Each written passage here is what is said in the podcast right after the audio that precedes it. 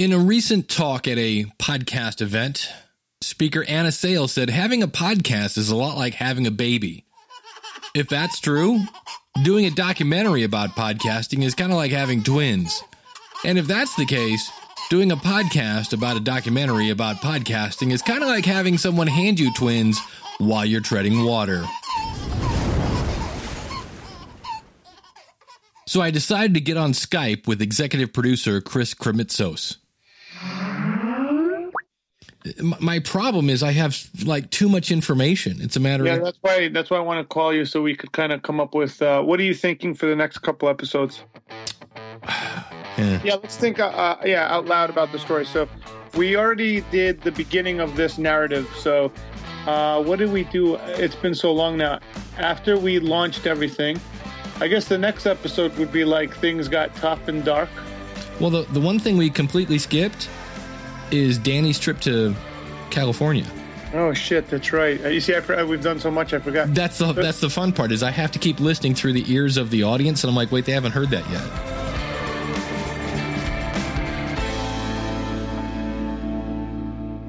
Welcome to episode number two of the Messengers podcast, a podcast about a documentary about podcasting.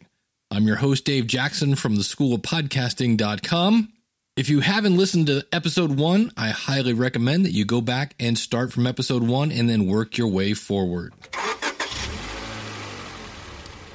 So the crew packed up their gear and headed south to Miami to film Hall of Fame podcaster Danny Pena of Gamertag Radio. Now, it's really hard. I'm going to try to introduce you to three really cool people in the film today, and it's almost impossible to do a short, quick introduction to Danny Pena, but here I'm going to give it a shot. I wanted to start um, internet radio show, and I my first show I recorded on, on a tape recorder. So I was the first person that basically came up with a, uh, an internet radio show on mp3.com. Um, I, I'm, I talked to my cousin. And it's like, hey, can, is it okay for me to have a party at your office? And he was like, yeah, sure, let's do it. Invite your people. So I was like, all right. I invited 50 people, some friends, and a lot from our listeners locally from Miami. And I told them, bring your bring your own console, bring your TVs, bring your your controllers. We're gonna play and celebrate. So we did that. We had 50 people at the event, and then throughout the years, we made a, we had another party. So the first party we had 50 people. Then the second party we had a bigger venue, bigger everything, more tournaments. Had music performances with with independent artists here from Miami, and we had then 500 people. So then from there, So let's hold on a second. So this is basically a big party. You got live music, so so we're getting our jam on as we're playing video games. Yes. Okay. And, and and and also a bunch of giveaways. So a lot of companies will send us free games or T-shirts or you know goodies to give away to the crowd, and it was totally free, totally Nice. free, totally free. So the third party, bigger venue. Now we're in the downtown area of Miami. And we had now more performances, more tournaments, more of everything. And we had 800 people now. Jeez. So then my business partner was like, his name is Pete. He was like, Danny, this is like the day after the this party. He was like, dude, let's have a party during Super Bowl weekend here in Miami. I was like, dude, I don't know, man. That's like kind of crazy because yeah, we're getting our community. They're coming from everywhere, from all over the country. Some even came from like Canada and and Puerto Rico. And I was like, it's gonna be really really expensive to fly down here in Miami or get a hotel and everything. How are we gonna pull this off? You know, he's like, dude, let's start spreading the word from now. And we did it for like a year. So then we had our party. We had so much stuff that companies were sending us to give away that we had to rent a U-Haul truck just for giveaways. so I had committee members that came down, and a lot of them they were sharing rooms like that, and and some of them they were like, "Hey, we'd like to help you guys." So they went to my house and they were just helping me out with everything. So then I found out that the Miami New Times named us the number one Super Bowl party to attend Holy during so, Super Bowl weekend. And dude, let me tell you, I was super nervous when I read that because I was like, oh my God, they put us up there higher than Pepsi, higher than Playboy, higher than a bunch of concerts. And the reason why is because we had it for free but we got sponsors through gaming companies that, that were at the event, Twiki Games and EA Sports and so on.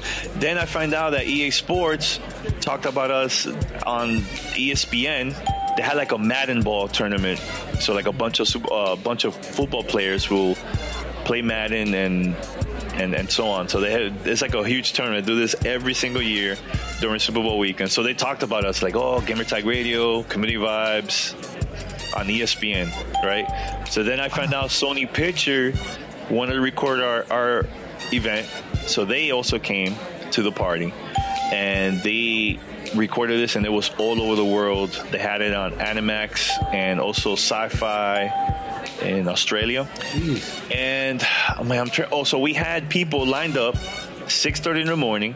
Our party started at 3:30. Um, we had people that came from all over the, all over the country, even from Japan and Canada, wow. Puerto Rico. And wait, you just said something that like we just kind of your party starts at six thirty. Yes, no, actually three thirty. Three thirty. Three thirty. And when do people start lining up? Six thirty in the morning.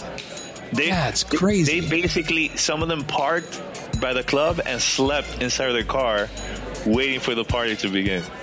And so, how, how long were you promoting this before it actually happened? Mm, almost a year.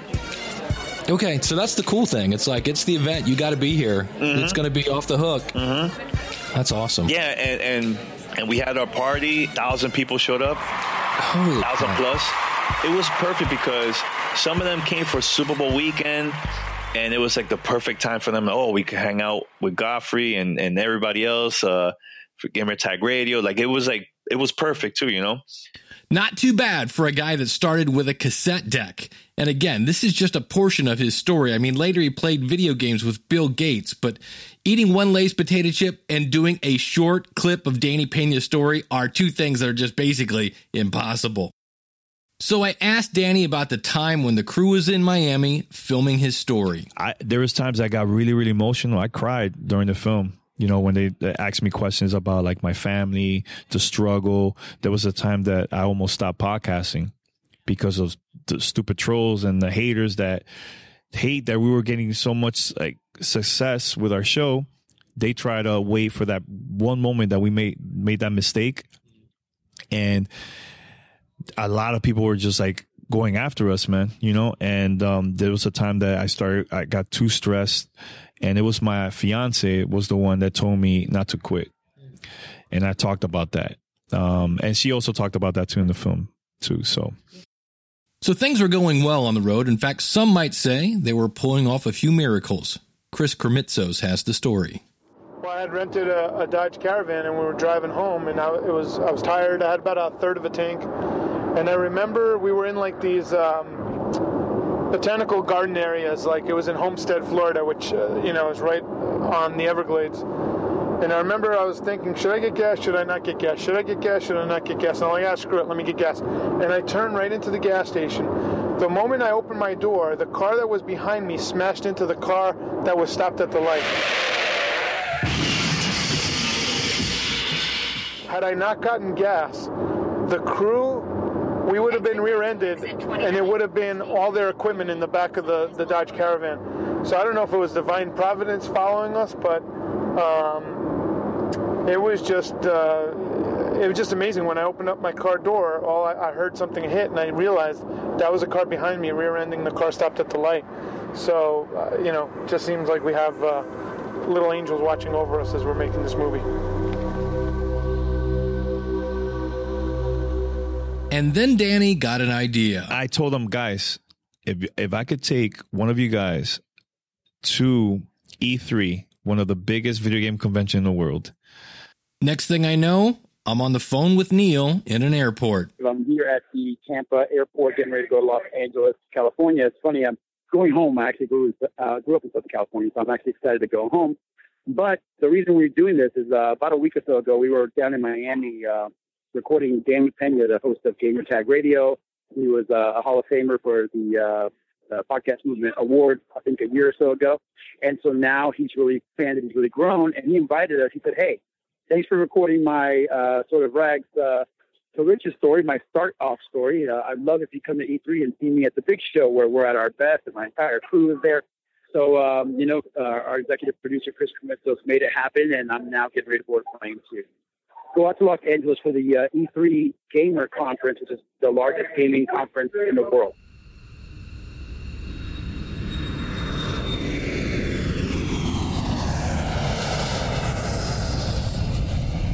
So Neil flew all the way to LA and he got to see everything. I'm talking about hard work. We got him tired. Only the first day, I got him so much content that he was like, I'm exhausted. Like, this is just day one. I'm like, watch day two. Again, got him more content. Day three, he was already like tapping out, like, all right, I, I gotta be out of here by 12 and everything, you know? But, um, it was cool. So he got to see us interviewing Microsoft, Activision, all the big, big video game companies over there. Um, and I got him a couple surprises too. People that I helped in the past that they started either podcasting or they needed tips to get through E3. Um, I got them to talk to, to them for the documentary. Um, and, um, that was the thing that he noticed that a lot of people were saying that Danny was always there to help the community. Um, and I also got um, people in the video game industry to to say a few words. They know that we're very influential in the video game co- uh, community, and they will contact us and invite us to events that no other video game podcast get get access like like that. So um, that was that was a cool part about filming the documentary because he got to see the behind the scenes of us sweating, like arguing, uh, everything you know? So and at the same time took them to cbs radio so they could also see us inviting other video game podcasters to join us because i want them to also be inspired. Like man you know now uh, uh, godfrey and the and the whole crew they they can kind of deal with cbs man I, the, you know dreams do come true you know? So that's why i always invite independent uh, podcasters to uh to like a daily sessions at at uh cbs radio studio you know? So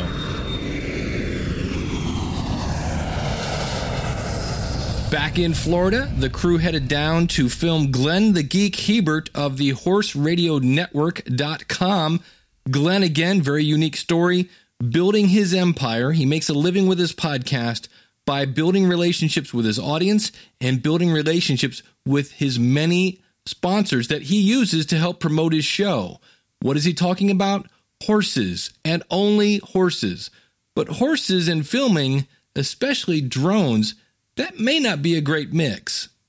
You know, when you're dealing with animals, you never know what's going to happen. That's the fun part. There's always that, and and I would think, have you ever been kicked by a horse? Oh yeah, and stepped on, and you know, uh, Jennifer, Jennifer had the worst accent. I don't know if you want to hear about it, but Sure. uh, Jennifer had the worst accent I've ever seen. We we had a tax business, a, re, a whole retail business at our farm, so we had a we had a retail space and the whole thing. We were in working one morning. She was out doing the horses in the barn, and she came in the house with a towel on her head with blood everywhere. Ugh. Uh, she had her hand on her head, and she there was just blood everywhere, uh, all over her face and everything. And she said, "I got kicked. I have to go to the hospital." Um, and what had happened was the horse slipped. She wasn't riding it or anything. She was bringing it in the barn. The horse slipped, fell down. She fell between the horse's legs and got caught with the horse trying to get up. So the horse is scrambling to get up and she's in the way. So she got kicked in the chest and she had a, her scalp was torn up in the shape of a horseshoe on the top of her head. Really, it was in the shape of a horseshoe. Uh, so I, I, I got her, we got her towel on her head. We got her into the car to, to take her to the hospital, got about a mile down the road into little town where we lived. And she started to pass out on me. So I went to a doctor's office that was on the way. They called the ambulance and they took her the rest of the way. She had 14 staples in her head and she broke her sternum. So they were more concerned about that actually, but we've had all kinds of accidents like that with horses. Jeez. So that's that's where like when you have a drone flying around, it's when you go, you know what? Yeah, You don't it's dangerous. I mean, Yeah. you know, unfortunately, we read in the news every day because we get all the horse news from around the world. There are people dying every week in horse accidents. Um, so it's something you have to take very seriously because they can kill you. They're a big animal. You know, a lot of them weighing in between a thousand, two thousand pounds. You know, you're not going to win that battle. Yeah. Uh, they fall on you or something like that happens. You're not. You're getting the worst end of it. So, what's it like when you're mixing horses with a drone. Uh, the next morning, we did all we did. We took all our horses out. I have a carriage horse, and my wife has a riding horse. And we went out to the field, and they had the drone. They have a cool drone. They had the drone there, and they had a couple cameramen there, and they wanted to film us going around. Well, it was going fine, and our horses were okay with the drone because they kept it pretty high. They have a really nice drone, and they kept it pretty high, and that was all going well. And they have goes round and round and round. You know how video is; you have to put 12 hours of footage for 30 seconds of video Right. right? So we're going around and around. And then i said and then we thought it'd be a great idea to get to get the guy from inner city in the cart to film from in the cart Hmm. and that was the point where where Neil flying the drone decided to bring it down a little low, and my pony didn't want to have any part of that drone and bolted. With this poor city guy, I'd never been seen a horse or been in a cart before, holding onto his camera, holding onto the cart as we're flying down the field. So, I, fortunately, he didn't bolt for very long. It was pretty good. I mean, we didn't. I didn't kill him, uh, but I don't know that he's going to be in a cart anytime soon. It was funny, actually. Nice. but it was fun. We had a great time doing that. You saw a little bit of that footage of us with our horses in the trailer uh, for the messengers. You see a little bit of it in there, and then they filmed uh, in the studio here for a long period of time and uh, filmed our morning show. Us doing that, they joined us for our morning show, which was a lot of fun. So I think that boy, the quality of uh, of this, I think, is going to be tremendous. I'm really impressed. And were there people sleeping in the barn? How did that work? Slept here at the house. Yep. Nice. Uh, we, we had people on the floor. We had people in a bed. uh, they had people in a hotel. Uh, we only had so much room in our house, so we had people in a hotel. Uh, but it was fun. I cooked breakfast for them on Saturday morning and before we went out to play with the horses. And I think they all got an education in horses. I don't know that any of them had really had horse experience before, so they got a little bit of an education in horses. Our horses are pretty good, so you know it's not like that that was a problem. Um, but Jennifer had just gotten her new horse, so we didn't we weren't quite sure what he was going to do. He was kind of an unknown quantity. He's a big horse, so we weren't quite sure what he was going to do. But he was terrific through the whole thing. So, as some stories were winding down, other stories were just beginning. Sean Smith. Sean is a Christian artist that does mission work in Guatemala. And if you're like me, you're probably going, Guata what? You know, uh, the first time somebody said, Hey, uh, would you like to come to Guatemala? My first question was, uh, Where's Guatemala exactly? I said, Mm. South America. And they said, Close, Central America. I said, Right.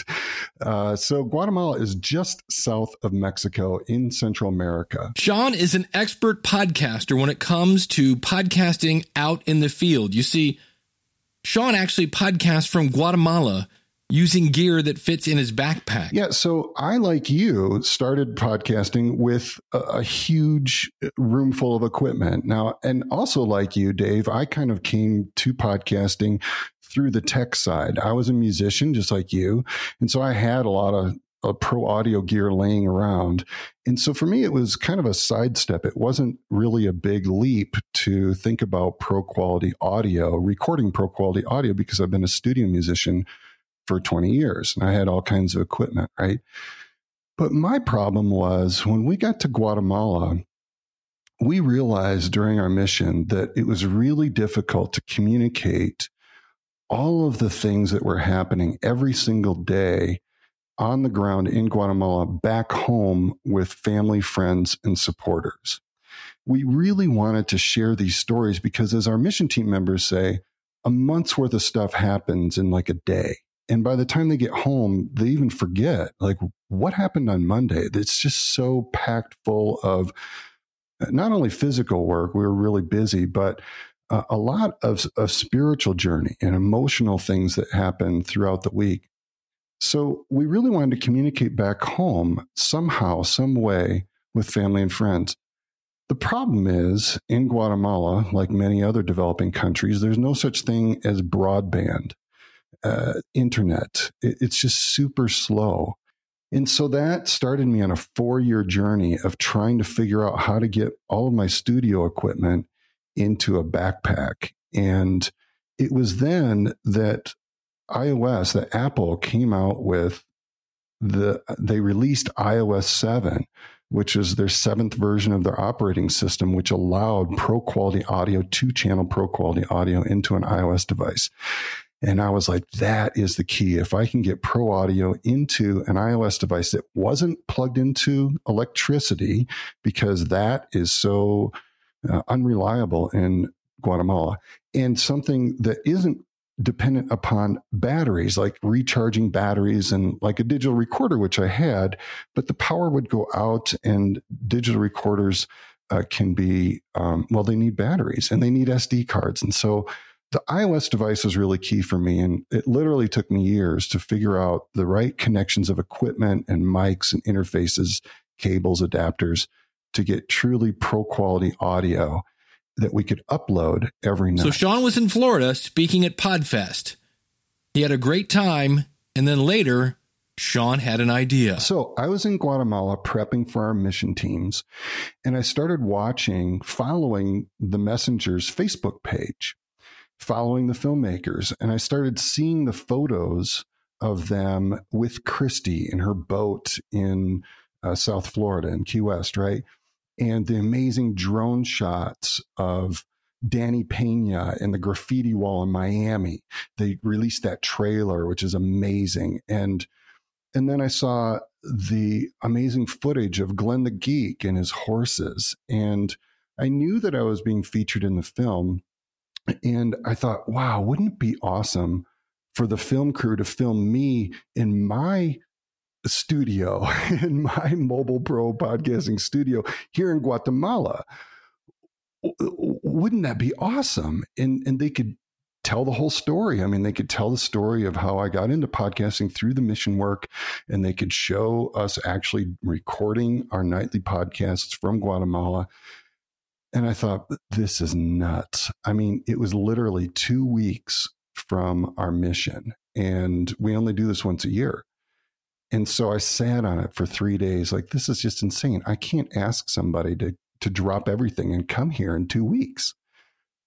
But after the third day, I literally woke up in the middle of the night and I said, So what if they say no? I mean, what if this could be part of it. What if they could capture the amazing vistas of the volcanoes here in Guatemala? I mean, one of the villages we serve is literally called Buena Vista. I mean, beautiful view, and it is spectacular. And capture the story of how podcasting started for me doing mission work and trying to share these stories back home. And that is the message of my podcasting is you can podcast from anywhere. And that's how we got started. And so I thought the worst I can say is no. So my wife and I, over the past several years, have collected a bunch of frequent flyer miles. And we had a conversation and we said, you know what? This would be worth uh, spending almost all of our frequent flyer miles on to try and fly these guys down here and get this. So I sent an email to Chris and to Neil and Salo, and I said, this is a crazy idea, but you guys are crazy enough action takers that you might say yes uh, what if you could come down to Guatemala two weeks from today and film not only our mission work, but film me podcasting from Guatemala, my home office in, in Guatemala. And so, uh, I mean, Chris uh, responded first by saying, Is there any other time of the year, maybe September, October?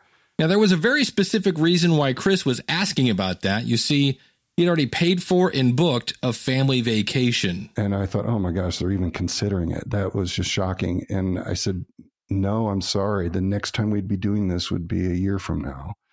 And, uh, and then he emailed back and said, we're talking. Does the team make it to Guatemala? Well, we're going to answer that in the next episode of the Messengers podcast. Now, if you just can't wait, I've got an easy way for you to cut in line. Go over to the website it's the Messengers Doc. So the Messengers DOC.com. Sign up for the newsletter and you can see all the behind scenes, all this great trailer that people are talking about, the shots of the horses. You can see it all behind the scenes. You can travel along with the crew, with Neil and Salo and Chris and Willie, and you can see all this stuff we're talking about. Go over to themessengersdoc.com and sign up today.